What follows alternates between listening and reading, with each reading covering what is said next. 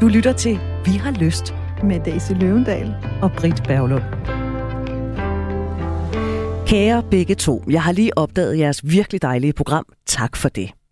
Jeg er en mand på 30 år. Jeg har for nylig begyndt at eksperimentere med min biseksualitet, eller rettere sagt min panseksualitet, for jeg er også tiltrukket af og har sex med transpersoner og ikke-binære. Jeg har let efter mere viden om panseksualitet, men synes, det er svært at finde noget om emnet. Ofte synes jeg, det er meget politiseret, og det er hovedsageligt fra queer-perspektiv, at emnet bliver belyst. Det kan jeg da også godt spejle mig i, men ikke fuldstændigt. Jeg kunne rigtig godt tænke mig at høre jer snakke om mellemrummet, om det, der hverken er det ene, eller det andet, eller tredje, og hvor kan man se porno? Er det en stigmatiseret seksualitet? Hvordan navigerer man i at snakke med sine partnere om det? Hvordan bliver det accepteret? Jeg oplever, at queer-personer synes, jeg i virkeligheden er hetero, og at heteroseksuelle synes, jeg i virkeligheden er homoseksuel. Jeg vil virkelig bare gerne høre jer snakke om dette emne, skriver den her unge mand på 30 år. Nå, Daisy, hvis vi lige skal starte fra brevet, jeg har let efter mere viden om panseksualitet, synes det er svært at finde noget om emnet. Jamen ved du hvad, så er du jo kommet til de rette. Altså jeg jublede jo, da det var, jeg fik det her brev, fordi det er et emne, jeg rigtig, rigtig længe gerne har ville tage fat i. Jeg synes, det er sindssygt vigtigt. Jeg synes nemlig også, det er mega underbelyst. Så jeg gjorde det eneste rigtige. Jeg rakte ud til en ven. Jeg har hørt om ham her i programmet, Tony, og han satte mig så i kontakt med Tanja, som er gæst i dag. Så bare roligt, vi laver en guide, vi taler om myterne, vi bliver klogere, og så forhåbentlig, når du har hørt programmet, ved du lidt mere og ellers så skriver du igen. Og Tanja er Tanja Ditfeldt. Hej Tanja. Hej da. Regionaldirektør for Europa i et globalt initiativ, der forebygger HIV sammen med UN Habitat og UNAIDS. Korrekt. Og så er du ved at skrive en Ph.D. ved Universitetet i Sydney, der handler om LGBT-aktivisme i Uganda. Og udover det, så er du panseksuel. Det er jeg også. Så derfor så har vi jo altså simpelthen det helt rigtige menneske til at svare på alle spørgsmålene, som også er i brevet her. Præcis. Også fordi jeg synes, der er noget om det her, der handler meget om at være menneske. Vi kommer også ud et sted, hvor man ikke kan sige, her er den endegyldige definition, hvor det også handler meget om, hvordan man ser sig selv og hvem man er. Og derfor synes jeg, det er rigtig rart, at vi ikke taler kun om, men også med. Og jeg har det jo sådan, jeg er et øh, gammelt menneske op i 40'erne, som godt kan blive lidt imponeret over de yngre generationer, fordi jeg synes egentlig, de er meget mere åbne over for, hvad seksualitet er, og hvordan det kan udleves, og at man måske ikke bare er nede i en kasse. For jeg er et menneske i 40'erne, der er i en kasse. Mm-hmm. Jeg er jo erklæret heteroseksuel.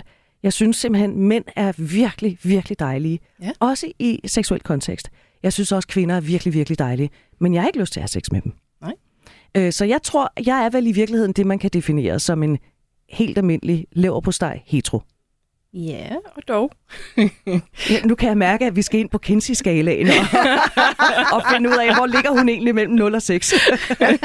lige før, nu er Kinsey ikke særlig nuanceret, så vi tager ikke lige den skala. Men jeg tænker, for eksempel nu siger du, at du synes, at mænd er rigtig skønne, sådan seksuelt. Det kunne jo godt være, at du faktisk romantisk var til flere køn også. Så vi skal også lige adskille tiltrækning, om det er for eksempel romantisk tiltrækning, vi taler om, eller er det seksuel tiltrækning. Ah, interessant. Det kunne jo være. Og i øvrigt også, når du taler mænd, så tænker jeg, at du nok refererer til ciskønnede mænd, så det vil sige mænd, der identificerer sig med det køn, de blev tildelt ved fødslen, så mænd. Men det kunne jo også godt være, at du var øh, faktisk til transmænd. Ja, og det ved jeg jo faktisk ikke. Det ved du jo faktisk ikke. Så, og det er jo allerede en rigtig vigtig pointe i forhold til hele den her diskussion omkring, vi tror, vi ved, hvad vi er. Øh, og fordi der er et ret stort forventningspres, særligt i vores vestlige verden, hvor identitetspolitik fylder utrolig meget, om at tage et label på os og sætte os selv i en kasse meget hurtigt, og så jo blive i den kasse. Du må endelig ikke kravle ud af den kasse, når du ligesom allerede har valgt en kasse. Så kunne det jo faktisk godt være, at du er noget andet end erklæret, øh, eller du er ikke noget andet end erklæret heteroseksuel, men det kunne godt være, at du faktisk er noget andet end heteroseksuel. Og det er jo interessant med de der kasser, fordi det gør det jo bare nemt at øh, forholde sig til andre mennesker. Jeg kan putte dig ned i den kasse, og ved jeg, hvor Præcis. jeg har dig, øh, og så putter jeg mig selv ned i den her kasse når du står og siger det der, jeg, jeg må give dig ret, jeg ved jo rent faktisk ikke så, om Nej. jeg er erklæret 100% heteroseksuel. Hvordan finder man ud af, hvad man egentlig er så? Altså, jeg tænker, noget det, det, det sker lidt bare som lyn fra en øh, blå himmel. Øh, fra mit eget eksempel, øh, der jeg har egentlig aldrig udelukket øh, ikke at være heteroseksuel. Men det var ikke for, for et par pff, seks år siden, at jeg faktisk faldt pladask for, øh, for en kvinde, da jeg var flyttet til Australien. Og det var sådan lidt, nå, så er jeg måske faktisk ikke altså, heteroseksuel. Før det, der havde jeg været, altså jeg havde været sammen med flere køn, øh, men egentlig bare været sådan lidt lunken omkring det, og tænkte, det, er, det er fint nok, det er ikke videre øh, sindsoprivende, nogle af delene for mig. Men øh, ja, og så mødte jeg hende og faldt øh, pladask for hende og blev virkelig forelsket, så du må sige, du var i hvert fald den romantiske tiltrækning, og også seksuelt tiltrukket af hende, men øh, første gang jeg ligesom oplevede en stor en romantisk forelskelse, og så var det jo sådan lidt det. Øhm, og hvordan forholdt du dig så til det? Jamen, jeg gik egentlig bare direkte ind i det. Jeg var egentlig sådan mere øh, nervøs for, tænker jeg ligesom, de fleste er, når man virkelig er forelsket i en, eller virkelig gerne vil en, nervøs for, om jeg var god nok øh, til hende, og om jeg kunne øh, tilfredsstille hende, både altså selvfølgelig øh, fysisk, seksuelt, øh, intellektuelt, emotionelt, alt det der. Men jeg synes egentlig ikke, at det adskiller sig fra, hvad jeg hører andre tale om i heteroseksuelle øh, diskussioner, eller også senere, hvor jeg har været forelsket i en af modsatte køn. De bekymringer, der var der, men det, der var meget øh, interessant, var, at hun var utrolig bekymret på mine vegne. Øh, så den her kvinde øh, er selv lesbisk, øh, og var meget bekymret omkring det her med, at nu skulle jeg fortælle mine venner, at jeg øh, rent faktisk var øh, i et forhold med en kvinde og forelsket en kvinde, og øh, min familie, og hvad vi dog sige, og for mig var det alt sammen utrolig udramatisk, altså, og heller ikke noget, jeg sådan egentlig var videre øh, bekymret omkring. Øhm, det var bare sådan, det var? Det var bare sådan, det var. Du blev forelsket i et menneske? Jeg blev forelsket i et menneske. Der, øhm, der tilfældigvis var en kvinde? Der tilfældigvis var en kvinde, ja. Som kunne have været en mand? Eller kunne have været en transperson? Som sagtens kunne have været en transperson, øh, som sagtens kunne have været non-binær, fordi igen, hvis vi så lige går ind på hele begrebsdelen af den, som jeg også kan se i vores brev, øh, eller det brev, vi har modtaget, der er noget forvirring omkring, hvad vil det sige at være biseksuel, hvad vil det sige at være panseksuel. Øh, og der er rigtig mange diskussioner omkring det, og som Daisy startede med at sige, vi kommer ikke til at lande på en endegyldig øh, facitliste her. Men hvis vi nu tager øh, biseksualitet, som det er defineret i dag, øh, der betyder det at være tiltrukket af flere køn. Øhm, og der synes jeg, at jeg lige lave et lille shout-out for LGBT plus Danmark. De har en øh, rigtig fin ordbog, der er tilgængelig online omkring øh, nærmest alle de øh, kønsidenter, kønsudtryk og seksuelle orienteringer, du kan forestille dig. Og de gør det rigtig fint der, fordi de skriver også, biseksualitet er, når du er tiltrukket af flere køn. Det betyder ikke, at du er tiltrukket af de køn, du nu er tiltrukket af på samme tid, på samme måde eller i samme udstrækning. Og hvis man så tager panseksualitet, jamen det betyder, at du er tiltrukket af alle køn, eller sagt på en anden måde, uanset køn.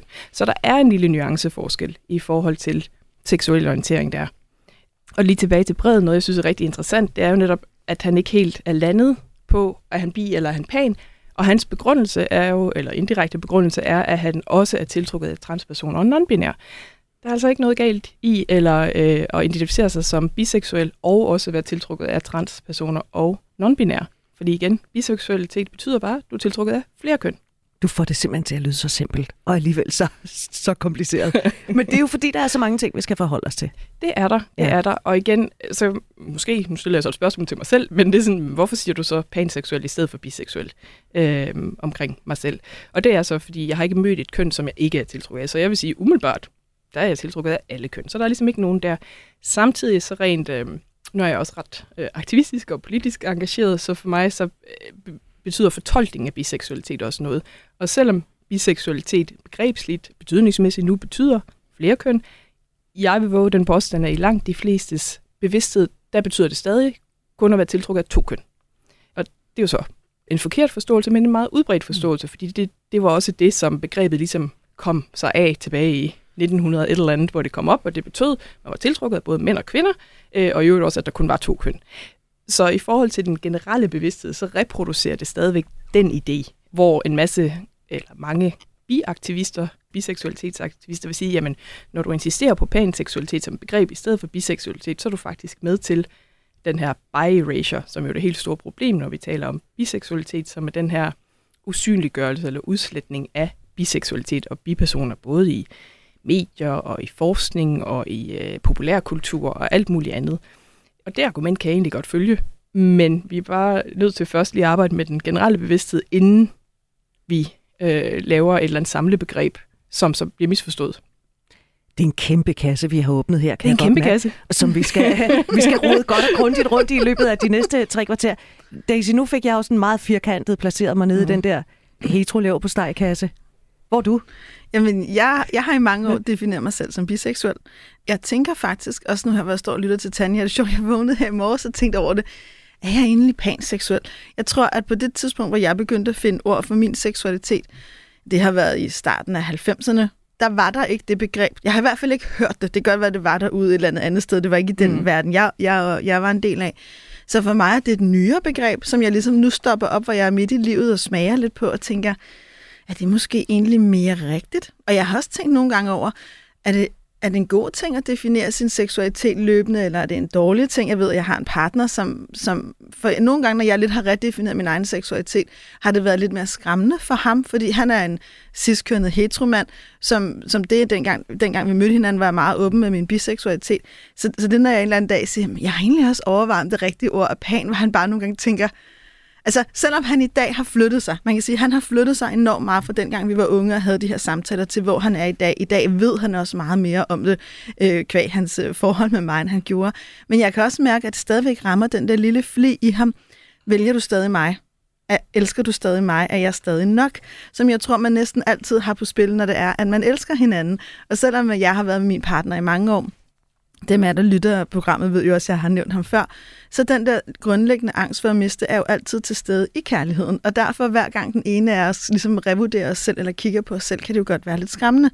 Jeg synes, han er rigtig god til at spørge åbent ind til at være nysgerrig, og jeg har ikke i dag landet på, om det i virkeligheden er mere rigtigt at kalde mig selv pan. Men jeg tænker der over det, og jeg har også tænkt meget om min seksuelle historie i forbindelse både med det her program og i det hele taget. Og så kan man sige, hvis man lige tager et andet sted fra, det der er lidt interessant for mig, øh, det er, langt de fleste tolker jo mig som heteroseksuel. Jeg er gift med en mand, det har været en del år. Jeg har to børn, en dreng og en pige. Nogle gange lægger jeg billeder op af dem, og jeg ved godt, at når mange kigger på mig, så ser de sådan en meget sådan klassisk børnefamilie, hetero, og jeg har ikke skrevet bøger om familieliv og sådan nogle ting. Og det gør mig egentlig ikke noget, det er jeg bevidst om. Men, men jeg tænker tit, at det er jo egentlig sjovt, at jeg bliver tolket som noget, jeg ikke er. At man bare går ud fra, at hvis man som kvinde er gift med en mand, som en hetero, eller omvendt. I virkeligheden er det jo ikke noget, vi ved om hinanden. Øh, og i hvert fald i mit hjerte, og med dem, der er tæt på mig, har det altid været vigtigt for mig at dele, at jeg er ikke hetero, fordi det føles forkert. Det er ligesom, hvis jeg skulle vågne om morgenen og sige, at jeg havde brune øjne. Det har jeg faktisk ikke. Øh, jeg er ligesom den, jeg er, og for mig er min seksuelle identitet ligesom meget en del af mig, som for eksempel min øjenfarve. Hvor vigtigt er det, Tanja, det her med, at man får defineret sin seksuelle identitet? Jamen, dem vil jeg egentlig sådan lidt smide tilbage. Jeg stod nemlig også og tænkte på, at der var utrolig meget lige at tage fat i, men, men til Daisy, hvorfor er det, det er vigtigt for dig at redefinere det her label for dig selv og for din partner? Jamen, jeg tror, det er vigtigt for mig, fordi det er vigtigt for mig som menneske at være i en nær kontakt til livet selv. Mm. Altså, jeg har alt, for mig er det sådan en kerneværdi i virkeligheden at være levende til stede, og det betyder også, at jeg jævnligt kigger på mine værdier, jeg kigger på, hvordan jeg lever mit liv, jeg kigger på de valg, jeg tager, mm. og en del af det er jo også min seksualitet, for, som for mig er min seksualitet enormt fundamental for, for mit liv og den måde, jeg er på. Så, så for mig er det et eller andet sted lidt ligesom, jeg tror på, at vi nogle gange skal vække os selv, og nogle gange vækker livet, og så bliver vi kastet ud i en eller anden krise, eller oplever noget, hvor vi er nødt til det. Jeg er selv et menneske, der har stået i flere store kriser flere gange, blandt andet har mødt døden flere gange. Men det har også givet mig en bevidsthed om, at vi ikke behøver at stå i krisen for at tage noget tid ud og sætte os ned med os selv og egentlig reflektere. Så man kan sige, at refleksionen lige nu kommer ikke fra en nødvendighed eller en smerte, men mere fra en nysgerrighed. Mm. Øh, og en ja, nu har jeg lært en masse nyt, og jeg ved en masse ting, jeg ikke vidste, da jeg var øh, teenager, hvor jeg ligesom fandt ordene for mig selv. Hvem er jeg egentlig? Og jeg vil sige, når jeg kigger tilbage på min seksuelle historie, så er jeg nok mere pan end bi, for jeg har også været tiltrukket af mennesker, der ikke identificerer sig selv ud for de klassiske to køn. Ja, jeg, jeg tror, det er en måde for mig at føle mig i live på.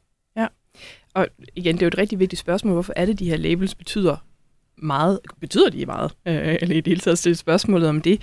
Og igen, det er jo både op til den enkelte, hvor man står som individ, og hvad det giver en som individ, men det er også op til en, hvor man står som politisk individ, vil jeg sige. Øh, og det er jo så igen tilbage til det her med, jamen hvad er det, hvad er det egentlig en øh, bogstavssuppe, som for eksempel LGBT plus egentlig signalerer? Jamen det er noget identitetspolitik. Ikke?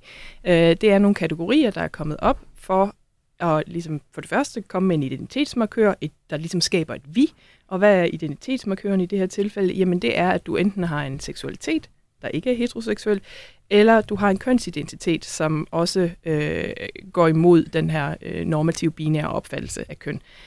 Nå, hvad skal vi så med den her identitetsmarkør, der ligesom skaber et vi? Jamen det, det skal, det er jo ligesom at kommunikere nogle fælles forudsætninger, og højst sandsynligt også nogle fælles erfaringer.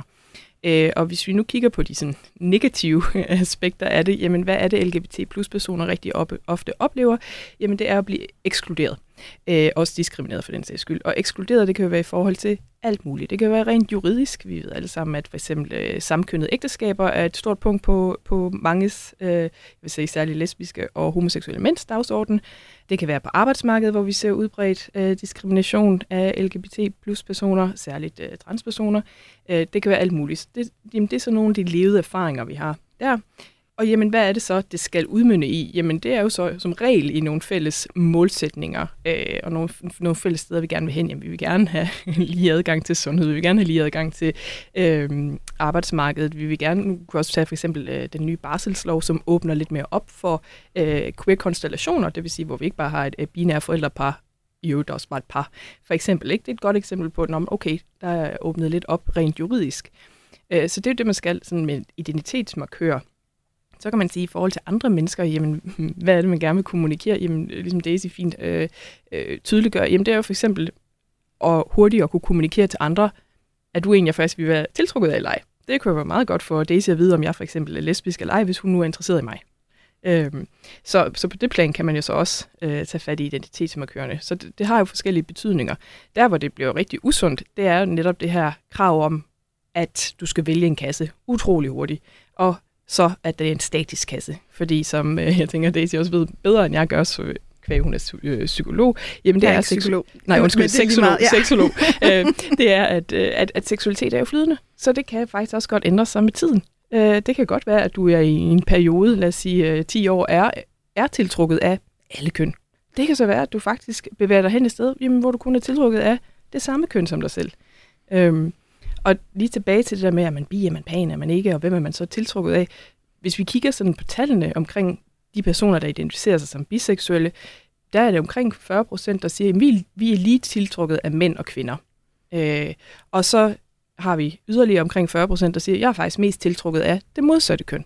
Øh, og så er der så de resterende, der sådan enten er mest tiltrukket af samkønnet, eller sådan lidt det er lidt hip som hop. Øh, så man siger, det, det er jo bare heller ikke en 50-50 fordeling, som, som der tit er en eller anden misforståelse om, at der skal være. Øh, som jeg igen tilbage til LGBT Danmarks definition, synes de går rigtig fint ved at, at påpege, jamen det er ikke på samme måde, det er ikke nødvendigvis på samme tid, øh, og det er ikke nødvendigvis samme grad, at du er mm. tiltrukket af de køn, du nu er tiltrukket af. Og der er noget af det, jeg synes, du siger, jeg har lyst til ligesom at understrege. Der er noget af det, jeg synes, der er vigtigt med det, det er netop, at vi giver hinanden lov til i et samfund, i relationer, mm. at udvikle os. At vi ikke ligesom prøver at sige, nu er du den, du er, og så skal du ja. blive sådan. Og det er jo i virkeligheden en ny bevidsthed, at man faktisk kan have en seksualitet, der udvikler sig gennem tiden. Der er jo rigtig mange af dem på vores alder, eller ældre, som hvis de har skiftet, så har de jo nærmest været anset som værende forkerte, eller ude af kontakt med sig selv, fordi det anses som et skift. Altså mm. som om, at, og det er forkert. Altså på den måde lever vi jo også lige nu i en tid, hvor vi får en anden bevidsthed. Jeg har selv en, øh, en, en samarbejdspartner, som har været heteroseksuelt gift med en mand, og i dag der er hun lesbisk gift med en kvinde, og hun siger, jeg, jeg anser ikke mig selv som biseksuel eller panseksuel, jeg anser mig selv som en lesbisk kvinde, der på et andet tidspunkt i mit liv var en heteroseksuel kvinde. Præcis. Og så ved jeg godt, at nogen vil sige, ah, det kan, jo ikke, lade sig det gøre. kan jo ikke lade sig gøre. Altså, stop, hvad, stop, stop. Ikke? Og jeg lidt tænker, for mig er det netop så vigtigt, at det var også det, jeg prøvede at sige i starten, når det handler om de her ting, så handler det ikke om, at vi laver en klinisk definition, som vi skal få alle til at passe ned i. Det handler meget mere om, og det er også derfor, jeg spiller med mig selv som indsats i et program som det her, at starte en dialog, hvor vi alle sammen bliver klogere på, at der er mange nuancer, men det er os selv, det er, der hver især har lov til, at for mig, der er det en, der er det frihed, der er det en af de værdier, jeg kæmper allermest for, har lov til at have friheden til selv at sætte ordene på os selv og fortælle, hvem vi selv er. Altså, jeg hylder jo hver gang, jeg hører en historie, øh, og det har jeg også haft faktisk i min omgangskreds, men også bare sådan fra andre mennesker om øh, en person, som har været i et eller andet fast forhold i mange år. Lad os sige, det er en kvinde, der har været sammen med en mand i mange år. Mm. De går fra hinanden, så går der x antal år eller måneder, og så er hun så sammen med en kvinde. Ja. Og det er sådan nogle historier, jeg hylder dem virkelig, fordi det siger jo enormt meget om, at vi ikke er så kasseagtige, som jeg gerne vil gøre os til. Eller i virkeligheden måske er vokset op med. Fordi Tanja, hvis vi lige tænker 40-50 år mm-hmm. tilbage i tiden, hvad tror du, vores, øh, vores forældre, bedsteforældre og før dem vil sige om panseksualitet og alt sådan noget? Altså LGBT+, ikke? Ja, altså jeg kan jo sige lidt om, hvad min, min far for eksempel øh, sagde, eller måske rettere ikke sagde omkring det. Øhm, ligesom lidt baggrundshistorie. Min, min far er øh, Øh, ikke, ikke akademiker eller noget. Han er sømand og ufaglært håndværker, og har ligesom arbejdet med det, og øh, bor nu i, øh, i Sønderjylland, og vi, altså, og øh, jeg kan huske, at jeg ringede til ham fra Australien, øh, for ligesom at fortælle ham om den her fantastiske kvinde, jeg nu var i et forhold med. Jeg tænkte, nu må jeg heller ligesom få sagt noget omkring det. Øhm, og vi havde egentlig bare en samtale, og jeg, øh, jeg spørger, eller jeg siger så til ham, jamen jeg, øvrigt, jeg, jeg er i et forhold med en. Han har altid et standardspørgsmål, han kommer med til at starte med, og det er sådan, øh, nå, hvad laver han? Det er sådan det første spørgsmål.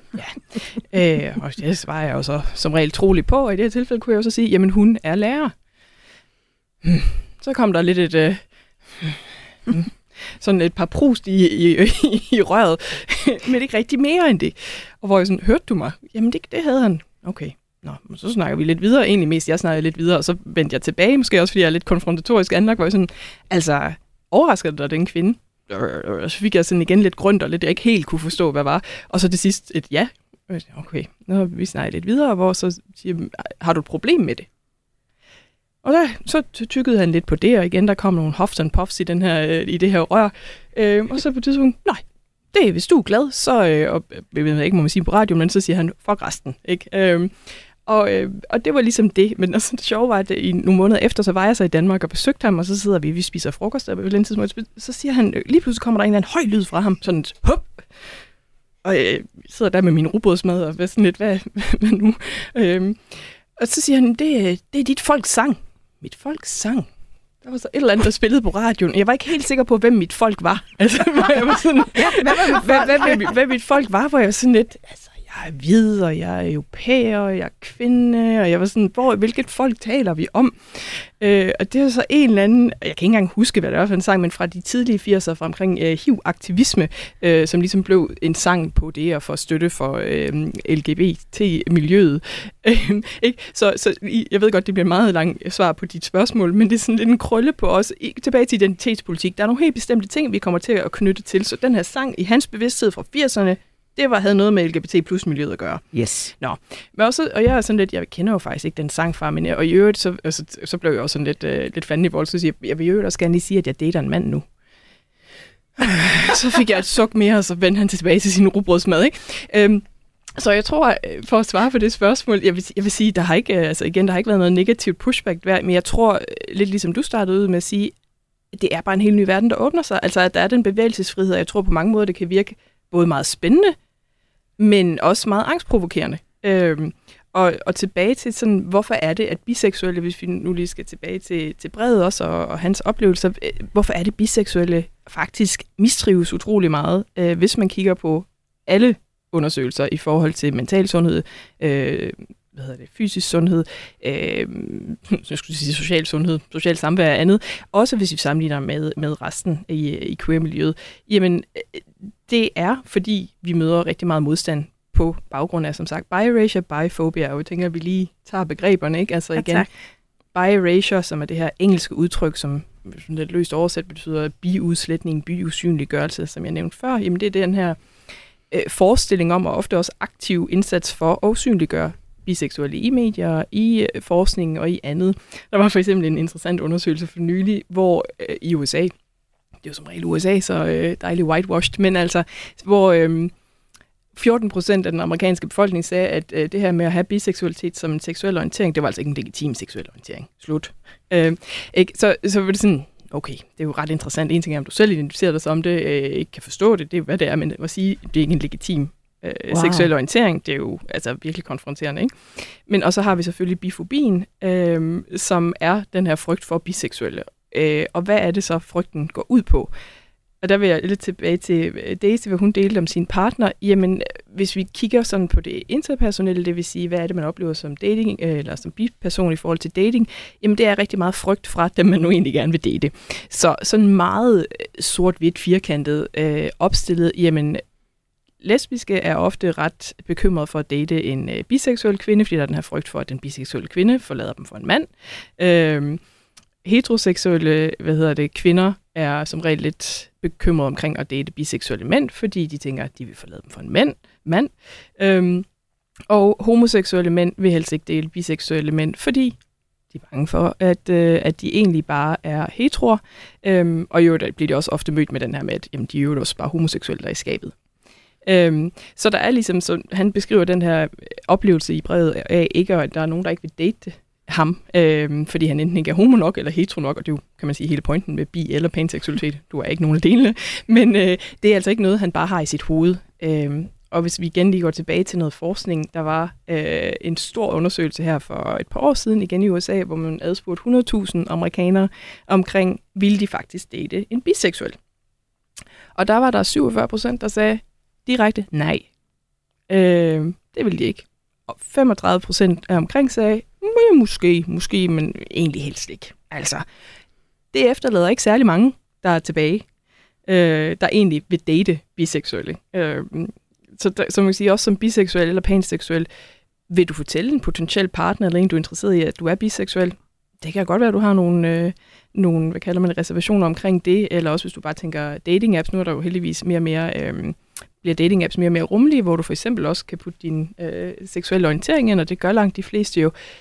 Men vil du skrive biseksuel? Altså jeg ser for eksempel ret tit, at personer skriver øh, heterofleksibel, eller homofleksibel, eller bi-curious. Det er ligesom så langt, det vil strække sig. Men det der med at skrive biseksuel, det er altså noget, som mange stadigvæk undgår.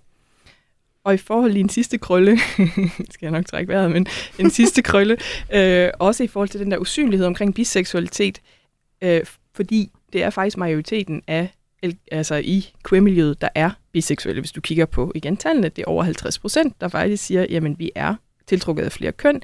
Men hvis du kigger på øh, tallene omkring, hvor mange er faktisk det, man kalder out ude til øh, de personer, der er mest vigtige i deres liv, om det nu er din øh, ven, partner eller søster, eller hvad det nu er, der er der cirka kun omkring 19 procent af biseksuelle, der faktisk er ude åbne omkring deres seksualitet. 19? 19. Altså hver femte? Hver femte, sammenlignet med cirka 75 procent af, hvis vi tager lesbiske øh, kvinder og homoseksuelle mænd. Det er jo et kæmpe gap. Altså, så der er jo også en eller anden falsk bevidsthed om omkring, der er ikke særlig mange biseksuelle. Jo, jeg kender ikke nogen biseksuelle. Det gør du højst sandsynligt. Vedkommende har nok bare ikke fortalt dig det.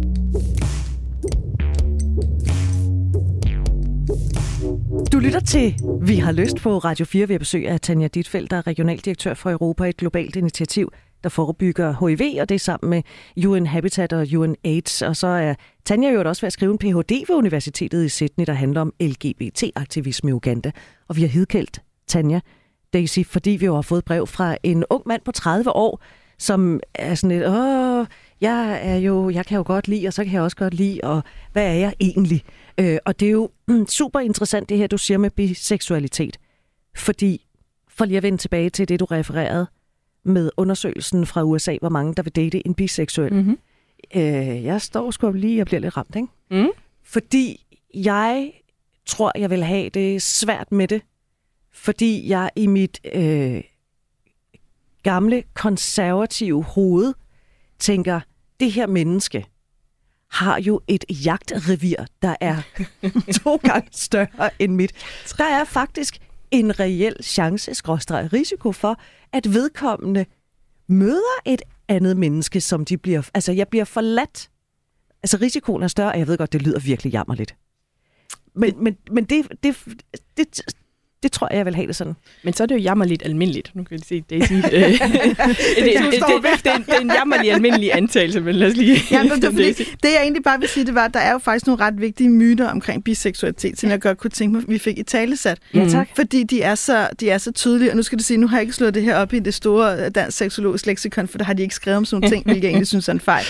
Øh, så, så de er sådan lidt øh, erfaringsbaseret. En af myterne er, at biseksuelle ikke kan være monogame, at de i virkeligheden ikke kan være tilfredse og lykkelige, hvad mindre de ligesom har det hele, eller hvad man skal kalde det, og de derved ofte er polyamorøse og utro. Og det er jo en kæmpe stor myte. Så det var, jeg vil egentlig bare lige smide den her myte ind som nummer et. Jeg har fire af dem, jeg synes, vi skal aflive i dag, mm. øh, omkring det, vi taler om nu. Fordi det er jo også noget det, jeg har oplevet, når jeg sidder, ud over min eget livserfaringer, så sidder jeg jo med mennesker og samtaler, det har jeg gjort igennem over 10 år.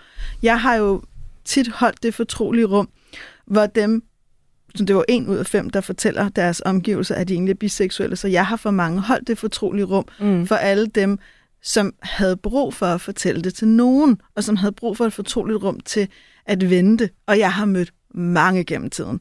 Øh, og det interessante er, at jeg har tit tænkt over, hvorfor kommer de til mig? Måske er det, fordi jeg engang imellem har skrevet en artikel, der faktisk er queer-venlig.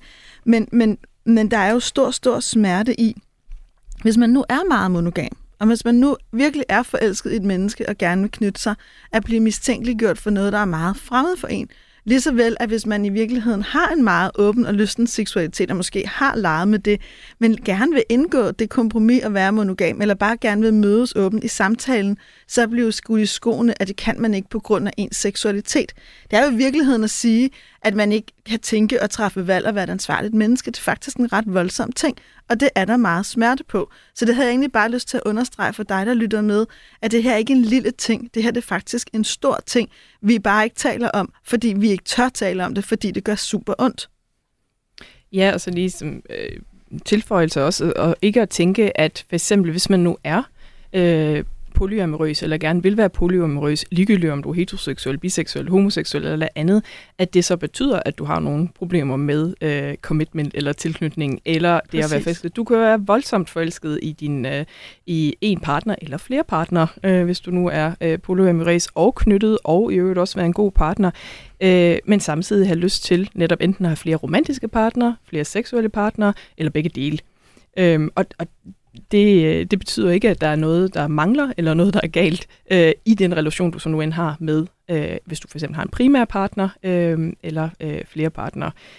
Men ja, det er jo en helt... Og så også den her forkvaklede altså, idé om, at, jamen, at, at hvis du, hvis du hvad hedder det, er biseksuel, at du så på en eller anden måde uh, har et højere øh, sex drive eller lyst til at være sammen med flere, end hvis du er hetero eller homoseksuel eller øh, demiseksuel eller alt muligt andet, jamen det, det er jo ikke rigtigt. Din seksuelle orientering afgør ikke hverken din seksuelle adfærd eller dit seksuelle drive. Præcis. Øh. Og der er også masser af de kvinder, der rapporteres om i sexus, og den har vi også snakket om kritikken ja. af, som har lavere lyst, som også er biseksuelle. Altså, der er ikke nogen garantier. Det, det, det er altid, ens seksualitet er altid en åben historie, vi er i gang med at fortælle. Vi kan ikke lave en eller anden generalisering og sige, fordi du har den seksualitet, er du på den her måde. Det, det er fuldstændig absurd. Så den myte vil vi gerne lige bare mane i jorden. Men en ting, som jo kan være en rigtig øh, problematisk konsekvens også af det, øh, at det er rigtig mange bi- eller panseksuelle, vi er godt bevidste om nogle af de her myter og stereotyper, der er. Og det kan måske betyde, at vi faktisk ikke er åbne omkring de øh, seksuelle behov eller seksuelle lyster, vi har i forhold til en partner, om det er en romantisk partner eller en sexpartner, øh, og måske ikke engang i forhold til os selv øh, som jo egentlig er står i vejen for vores egen nydelse, kan man sige, mm. og udfoldelse som seksuelle væsener. Øh, og der bliver den jo også rigtig problematisk. Så mm. for at undgå den her formodede øh, enten diskriminering eller stigmatisering eller afvisning, som det vil være for en partner, så kan det være, at vi faktisk ikke øh, i tale sætter behov, vi har. Som, for at gøre det lidt mere konkret, nu bliver det sådan lidt luftigt. Øh, lad os nu sige for eksempel, at jeg rigtig godt kan lide øh, penetration. Øh, men at jeg er sammen øh, med en øh, kvinde, der kan sagtens være penetration alligevel med...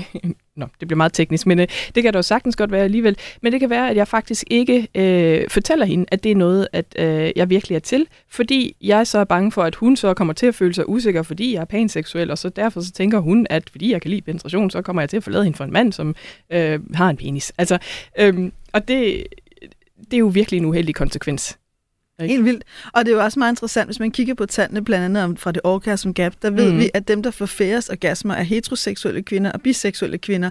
Og det, det, det taler jo ind i præcis det, du taler om, Tanja. Mm. Ikke at give sig selv lov til egentlig at give udtryk for de ønsker, man har. For hvis ikke vi kan give udtryk for vores lyster og grænser, så kan vi heller ikke opnå optimal nydelse.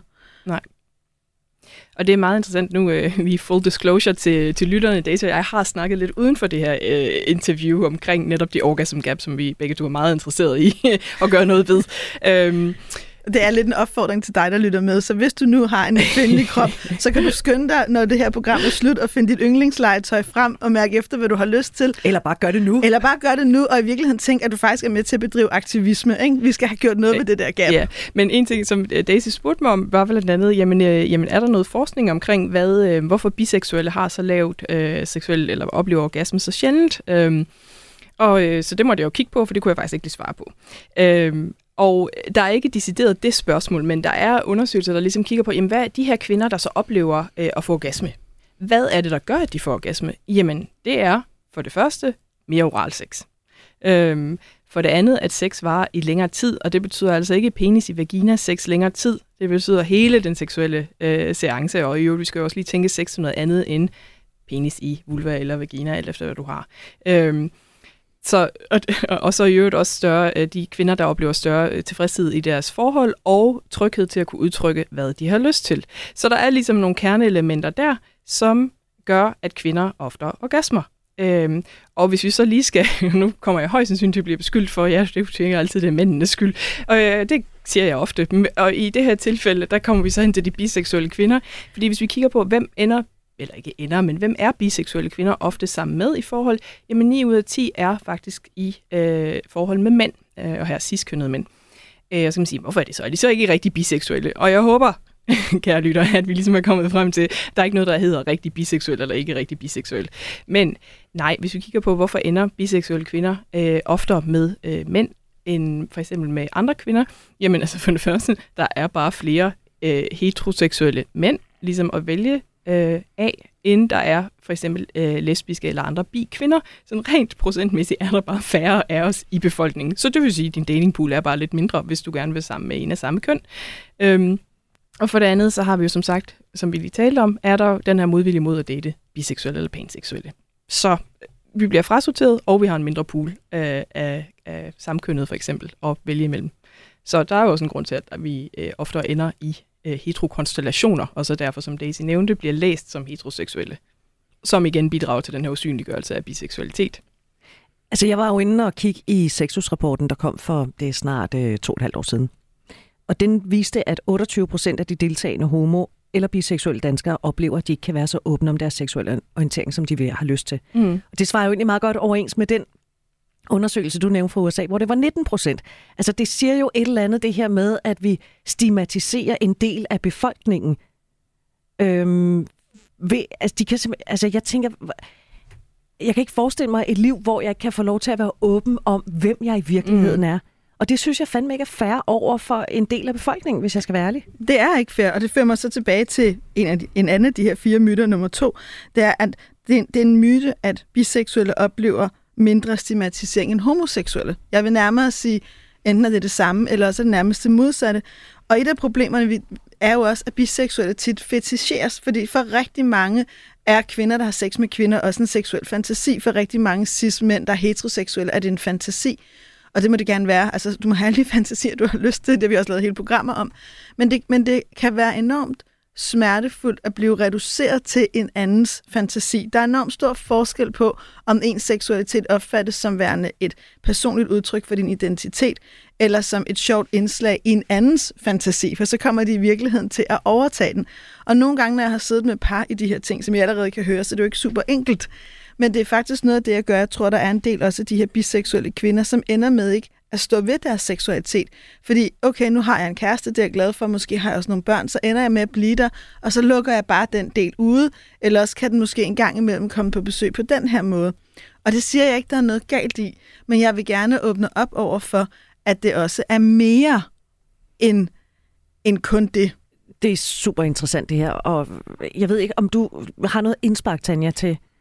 Jeg ja. tror, jeg har ting lige at sige der. Ja. Øhm, for det, lige i forhold til stigmaen, øh, der igen kan vi se på undersøgelser, øh, at biseksuelle de oplever langt mere stigma end også andre i igen queer altså end lesbiske og øh, homoseksuelle mænd for eksempel. Altså hvis vi kigger på mental sundhed blandt biseksuelle sammenlignet med for eksempel øh, biseksuelle kvinder, særligt sammenlignet med lesbiske kvinder, er den meget dårligere. Hvis du kigger på øh, den seksuelle sundhed, og det her handler det særligt om øh, prævalensen omkring HIV og sexsygdomme blandt biseksuelle mænd, er den meget højere end ved for eksempel homoseksuelle mænd. Og det er altså ikke fordi, nu skal vi lige ud over noget, øh, hverken slutshaming eller, eller andet, øh, andre af de her myter, det er altså ikke fordi, at øh, biseksuelle mænd har øh, øh, mere sex, eller øh, nødvendigvis anderledes sex end for eksempel homoseksuelle mænd, men det er fordi, de er meget mindre øh, tilbøjelige til faktisk at opsøge øh, sundhedsvæsenet, så derfor også tage sig af deres egen seksuelle sundhed. Øh, så Ja, jeg synes, der er noget, der er vigtigt at sige i forhold til det. Der er rigtig mange mænd, der har sex med mænd, som jo også er en anden måde at tale om det på øh, som i virkeligheden også bliver meget ramt af skam. Som i virkeligheden også ender med at blive, altså som i virkeligheden, som, fordi at vi har en særlig skam også i forhold til mænds biseksualitet og mænds lyst til mænd, som gør, at de også har rigtig svært ved i virkeligheden at give den plads. Og det kan nogle gange, hvis man undertrykker noget, og man skammer sig over noget, og man undertrykker noget, og man skammer sig over noget, det der så nogle gange bliver mekanismen, det er, at når man så slipper gennem alkohol, gennem stoffer, gennem andre ting, så ender man i en situation, hvor man måske dyrker mere usikker sex. Det er noget af det, der er problemet med skam, det er, at det vi skammer os over og prøver på at få væk fra os, det får vi ikke altid taget os af på den bedst mulige måde. Og det er også en af grundene til, at det er enormt vigtigt, at vi i virkeligheden taler om det, for at være med til at reducere den her skam. Og det er vigtigt for mig at sige meget tydeligt. Man kan sagtens være en mand, der har sex med mænd, der stadigvæk kan elske ens kone og ens børn og være også monogam. Man kan sagtens have haft det i sin historie. Man kan, man kan sagtens ønske at have det igen. Det er ikke det samme, som man er nødt til at gøre det. Men der er rigtig mange af dem, som faktisk ønsker at have begge dele, og som lever med rigtig stor følelse af at være forkerte som, som lever med rigtig, rigtig stor indre smerte, fordi vi i virkeligheden ikke giver plads til, at man kan være både og. Mm. Øhm, ja, og der er det jo sådan ret interessant i forhold til repræsentationen netop i forhold til biseksuelle eller panseksuelle mænd og biseksuelle eller panseksuelle kvinder, hvor igen, det er ofte biseksuelle kvinder, der bliver feticheret. Øh, for eksempel hvis du åbner hvilken som helst nærmest dating-app, og du ser nogle par, så leder de altid efter the unicorn, altså enjørningen. Og enjørningen er den her biseksuelle kvinde, der så kan indgå i den her øh, trekantskonstellation. Øh, det er meget sjældent, der bliver øh, søgt efter en biseksuel mand, for eksempel. Og hvis du kigger i populærkultur, der er kommet rigtig mange sådan, særligt teenage-serier øh, på Netflix, øh, med, der har forskellige biseksuelle karakterer. Det er som regel kvinder. Øh, det er som regel biseksuelle kvinder. Det er jo meget mindre øh, truende, øh, både fordi det spiller ind i selvfølgelig mænds øh, fantasi, det handler om kvinder, og der er jo hele tiden den der sidestilling med, at sex mellem kvinder, det er jo alligevel ikke rigtig sex. Øh, og så kan man sige, så møder biseksuelle mænd selvfølgelig også hele det her maskulinitetsnorm omkring, hvordan er du en rigtig, øh, en rigtig mand. Så der er utrolig meget øh, usynliggørelse, også særligt af biseksuelle mænd, og så vil jeg lige komme tilbage til øh, din pointe øh, omkring det her med, at du egentlig gerne vil have, at man bare skal kunne være åben omkring den, man er. Øh, og det er jo en rigtig fin tanke, men samtidig skal vi jo også være, øh, tænker jeg, lidt kritisk omkring, men et, som hvis man er ciskønnet for eksempel, øh, og heteroseksuel, der er ikke noget krav om, at du skal være åben om noget, fordi det bliver bare antaget, at det er det, du er. Øh, og, det, det er du indtil andet bevis, kan ja, man sige. Præcis, ikke? Ja, lige præcis. Og så øh, er der selvfølgelig også den her med, jamen vi har heller ikke, hvis vi tilhører en majoritetskategori, øh, altså for eksempel som heteroseksuel eller ciskønnet, vi har ikke krav på, at andre kommer ud eller fortæller os noget som helst. Der er ligesom også den der øh, idé om, altså øh, kultursociale eller socialkulturelle idé om, at man skal coming out, altså hvis du har en anden seksualitet for eksempel, eller øh, kønsidentitet, at, der så, at du på en eller anden måde er forpligtet til det. Sådan, det er du ikke. Du skal helt klart have muligheden for det, have rum for det, øh, og ture og, og gøre det, og det er jo så han handler om noget strukturelt, men der er ikke krav om, at du gør det. Nej, for mig kan man sige, for mig handler åbenheden jeg, jeg synes, det er en rigtig, rigtig god pointe, som jeg synes er rigtig vigtig. Vi har ikke noget krav til at dele noget, der er privat. Der, hvor jeg synes, at mm. vi faktisk har en nødvendighed, det er for eksempel i sundhedsvæsenet. Mm. Jeg synes, det er et kæmpestort problem, udover at der er helt tovejstabuet, mm. der gør, at man ikke taler om seksualitet. At der er rigtig mange, hvis de er gift med det modsatte køn, der aldrig er deres læge eller andre sundhedsfaglige personer, i virkeligheden bliver stillet åbne spørgsmål, som gør, at de får muligheden for at ja. svare fra et mere nuanceret sted. Der bliver gået ud fra, hvis Henning sidder øh, og man ved, at han er gift med Marianne, at han kun har sex med Marianne eller andre kvinder, mm. som i virkeligheden også gør, at der jeg siger ikke, at man skal spørge direkte, har du sex med andre end, end din partner, men man kan godt stille åbne spørgsmål og i virkeligheden ja. invitere til det. Så det er i virkeligheden meget det, jeg taler mm. om, det er, at vi som professionelle begynder at stille mere åbne spørgsmål. Og også i forhold til det blik, vi har på hinanden som medmennesker nu tænker jeg både, når vi bare møder hinanden i forskellige retninger, jeg tænker også ud fra mit eget det med at blive tolket, men også når vi møder vores egne børn og unge, mm. i virkeligheden ikke sige, har du fundet en sød fyr til en pige, men at sige, har du mødt en, du godt kan lide? Mm. Altså, der er nogle små sproglige ting, som i virkeligheden åbner for nogle andre samtaler, som jeg synes, vi skal være opmærksomme på. Hvordan man så vælger at svare, det er noget andet. Ja. Men jeg tror, invitationen er enormt vigtig, og jeg synes, vi lever i en tid, hvor vi har et skærpet ansvar for den invitation i vores sproglighed. Jeg øh, for mange år siden, da jeg fik en ny kæreste, som, ja Tanja, det var en mand, øh, da min bror så fortalte det til min nevø, som på det tidspunkt nok har været 6-7 år, sagde, og, og fast har fået en kæreste, som øh, kommer med, så spurgte min nevø, er det en dreng eller pige? Og det er jo helt fantastisk, fordi han er ikke blevet fastlåst i et eller andet. Ja. Altså, og i dag er han så 16, nu ved jeg ikke lige, hvor han er henne. Men, men det er sgu bare meget fedt, det der, den der barnlige uskyldighed. Jamen, det kan jo både være en dreng og en pige. Det er da fint nok. Og sådan kunne jeg i virkeligheden godt tænke os, at vi var flere, der tænkte i det hele taget. Jamen, lige præcis.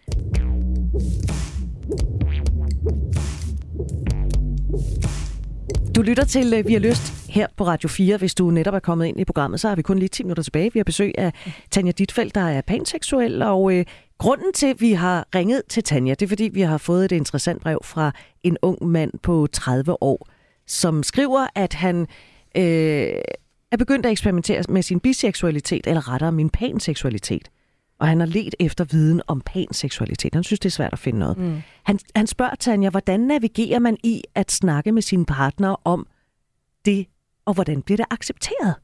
Helt det her med at være panseksuel og biseksuel. Ja, og der vil jeg sige, der har jeg ikke et forkromet svar, fordi ligesom alle andre øh, vil sige, forhold, så kommer det ind på den, du er sammen med.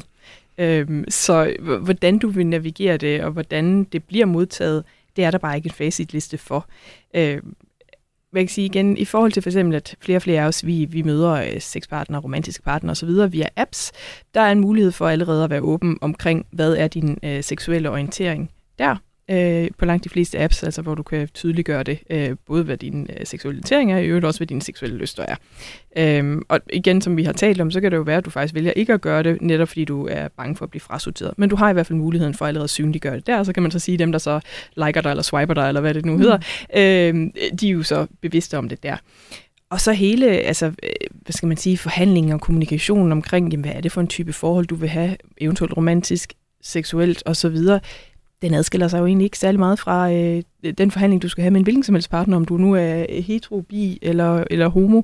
Øhm, så tænker jeg, hmm, det man måske kan overveje som uh, bi eller pan, øh, det er at prøve også at finde en form for community, altså nogle skal sige, mm. styrke, støttegrupper, men, men samvær igen, ikke? Hvor, hvor du øh, ligesom kan spare, og der for eksempel igen... Ligesindet. Ligesindet, eller nogen, der har igen de samme levede erfaringer, eller lignende erfaringer og bekymringer, og, øh, og man ligesom kan udveksle med. Og der for eksempel LGBT Danmark har øh, en bigruppe, øh, som mødes. Jeg kan ikke huske, om det er to gange i måneden eller en gang i måneden. Så det kan man jo. Der er også et online fora der, øh, og der findes jo også et hav af online fora faktisk for både bi og panseksuelle, som ikke nødvendigvis er danske, men så for eksempel engelske.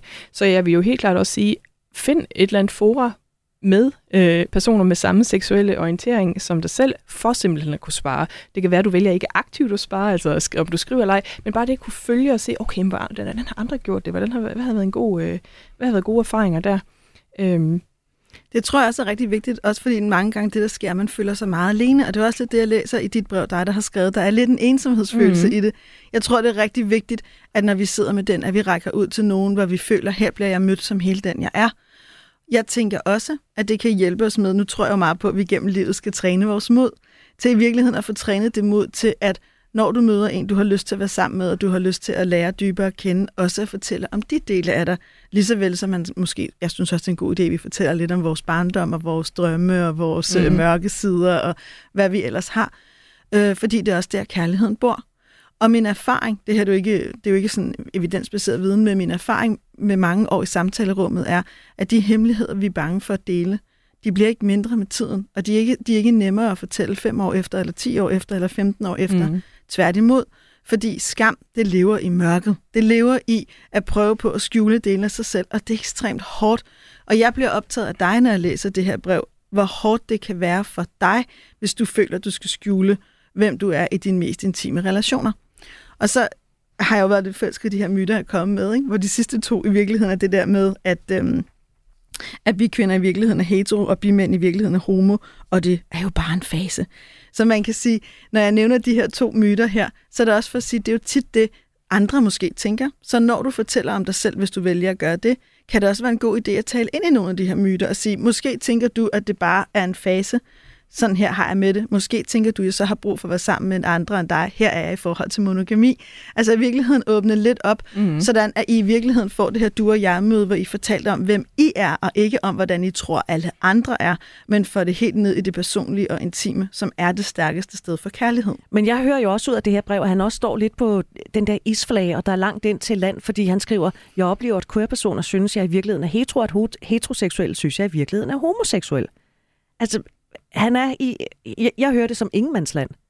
Eller der er i hvert fald nogen, der vil placere mig på forskellige steder på landkortet, hvor jeg måske ikke selv synes, jeg hører til. Og det er jo lige præcis det, som biseksuelle og panseksuelle oplever igennem det her øh, erasure. Ikke? Øh, den her fornægtning af overhovedet, at vi eksisterer, og i øvrigt også, øh, hvad kan man sige, frarøvning af vores egen øh, agency, som øh, Daisy var inde på, det her med, at jamen, vi kan faktisk godt identificere os selv, og fordi jeg identificerer mig som noget andet end det, du er, betyder det ikke, at jeg identificerer mig som noget forkert. Øh, så det er helt rigtigt, og igen, der er desværre ikke lige en, øh, en silver bullet til at få ham ind eller ud fra øh, Ingemands land andet end, som jeg siger, måske prøve at finde nogle forer med, med ligesindet, som Daisy siger, prøv at tale ind i nogle af de her myter. Altså det, det kan være rigtig godt at være bevidst om, hvad er det, nogle af de her fordomme er, men så ikke at lade dem være styrende, fordi noget af det, vi mm. ser rigtig meget ved LGBT plus personer, nu ikke kun biseksuelle, men det er det, man kalder minoritetsstress. Øh, og minoritetsstress kan både sådan handle om ydre og indre forhold, og de ydre forhold, det er så de reelle erfaringer med at blive diskrimineret eller stigmatiseret, fordi man er minoritet. Øh, og det kan være både på køn, seksualitet, etnicitet, religion osv., de indre, det er jo så forventningen om at blive mødt med afvisning eller stigma eller diskriminering, ikke? som så for eksempel afholder en fra øh, at tale med ens partner om, om, om lyster, eller det med, at man er øh, biseksuel. Og det er både de, den her ydre og indre minoritetsstress, der fører til utrolig stor mistrivsel blandt og usynliggørelse af biseksuelle og panseksuelle øh, som det kan være rigtig vigtigt at være bevidst om, øh, bevidst om hvor, hvor er det min egen internaliserede minoritetsdriks faktisk er, og, og kan jeg udfordre den på nogen måde. Og jeg har et sidste spørgsmål, ikke? fordi jeg har jo, som Tanja sagde, talt med hende inde i programmet, og jeg ved, du har boet i flere lande, ja. så jeg er super nysgerrig. Er det det samme, uanset hvor mm-hmm. man mhm. bor, hvordan man bliver mødt, eller er der kulturelle forskelle? Ja, øh, jeg, jeg, min oplevelse er, at der er rigtig store kulturelle forskelle. Jeg vil sige, at jeg havde faktisk forventet, at øh, nu har jeg boet i Sydney i Australien i øh, flere år. Jeg havde nok forventet, at det ville sådan være det mest øh, rumlige og alt muligt. Der vil ikke være noget problem. Jeg vil nok sige, at det er noget af det mest øh, øh sådan rigide, jeg har oplevet i forhold til, til såkaldt queer-miljø, som jeg så vil udfordre på, ikke kalde det queer-miljø. Altså, der var sådan utrolige rigide grænser omkring, hvad vil det sige, hvis du er en kvinde, der er sammen med kvinder? Øh, jamen, så skal du leve hele den her meget i øvrigt heteroseksuelle konstellation. I øvrigt, du skal have dig et hus, du skal have dig nogle børn, og I skal være monogame, og I skal alt muligt andet. I øvrigt, så skal den ene helst se lidt feminin ud, den anden skal være lidt maskulin. Øh, og så for eksempel den kvinde, som jeg var i et længerevarende forhold med der, hun er øh, meget feminin i udtryk. Øh, til lytteren kan jeg sige, at jeg er også relativt feminin i udtryk, og det blev vi utroligt tit mødt med. Øh, øh, altså også på gaden, og ikke bare i Hvem er manden i forholdet? Hvem er manden i forholdet, men også bare den der, igen, fetichering, særligt af mænd, hvor sådan helt, uh, så er der to feminine kvinder. Øhm, ja. Britt tager sig til hovedet. ja, ja, ja, jeg bliver også sådan helt træt bare ved tanken. Og hvad med Afrika? Ja, i Afrika, det er faktisk der, hvor jeg synes, jeg øh, har oplevet, der har været mest rummelighed, fordi der ikke er hele den her, øh, altså identitetspolitikken er ikke så forankret. Øh, det er ikke særligt vigtigt, hvilket label du har på. Øh, altså, der er vi bare mennesker. Øh, ja, der er vi bare mennesker samtidig med, at der er jo en, en kæmpe stor bevidsthed omkring, hvad betyder det, hvis du har en anden kønsidentitet, kønsudtryk eller seksuel orientering end majoriteten, fordi det simpelthen er kriminaliseret, og ofte også med, altså, kommer med, med far for dit eget øh, ved og vel og liv, hvis det bliver åbent kendt. Men inden for selve, kan man sige, miljøet, utrolig stor flydenhed og rummelighed omkring, Nå, du, det, Ja, du er til kvinder fint, du er til mænd fint, du er til alt fint. Velkommen indenfor. Hvor i Danmark også, må jeg sige, oplever også, at det er meget, øh, igen, identitetspolitisk, meget sådan rigidt. Nu, øh, jeg delte lige med øh, min øh, værter her, øh, at jeg har været til en fest i weekenden, hvor øh, som var arrangeret af kvinder, for kvinder, der er til kvinder. Nå. Og jeg sidder, er til den her fest, og sidder i samtale med en, øh, en god veninde, og så kommer der en, en øh, utrolig smuk kvinde hen til mig og spørger, øh, om hun spørger mig om noget. Jamen, det må hun da selvfølgelig gerne. Og hun, hendes første spørgsmål er så, om jeg er til kvinder. Hvor jeg sådan lidt, hvis vi nu lige skulle tage Sherlock Holmes-hatten på, sådan, jeg er kvinde, jeg er til en, quiz, øh, en fest, der er for kvinder, der er til kvinder. Hvad må oddsen er for, at jeg også er til kvinder? Hmm. Og jeg svarer, alt det får jeg ikke lige sagt. Det går igennem mit hoved. Jeg svarer bare, ja, det er jeg. Hvordan kan det være, du spørger? Hendes svar er, jamen, du er bare så feminin og så smuk at se på, så det, øh, det havde jeg bare, det tænkte jeg bare, at det var usandsynligt. Wow. Ikke? At utrolig mange stereotyper der igen, der lige pludselig bliver fremelsket øh, af bare den her lille øh, interaktion. ikke? Tak fordi du vil dele den historie med os, øh, Tanja. Det har været en fornøjelse at tale med dig. Vi når simpelthen ikke mere. Vi er nået til vejs ende. Og jeg Ej, føler mig slet ja. ikke færdig. altså, så, så jeg kan jo bruge det her som mulighed for at sige, hvis du nu sidder derude og lytter med og tænker, jamen hvad med det, og hvad med det, og hvad med det? Mailen er lyst radio4.dk. Skriv, skriv, skriv. Tanja, tusind tak for besøget, fordi du vil bruge en øh, times tid i vores selskab. Og så vil jeg bare sige til dig, der lytter med, hvis du ikke har hørt de tidligere udgaver, vi har lyst, så kan du også finde dem i Radio 4's app, som du finder i App Store og Google Play. Og så programmet, det blev produceret som altid for Radio 4 Only Human Media.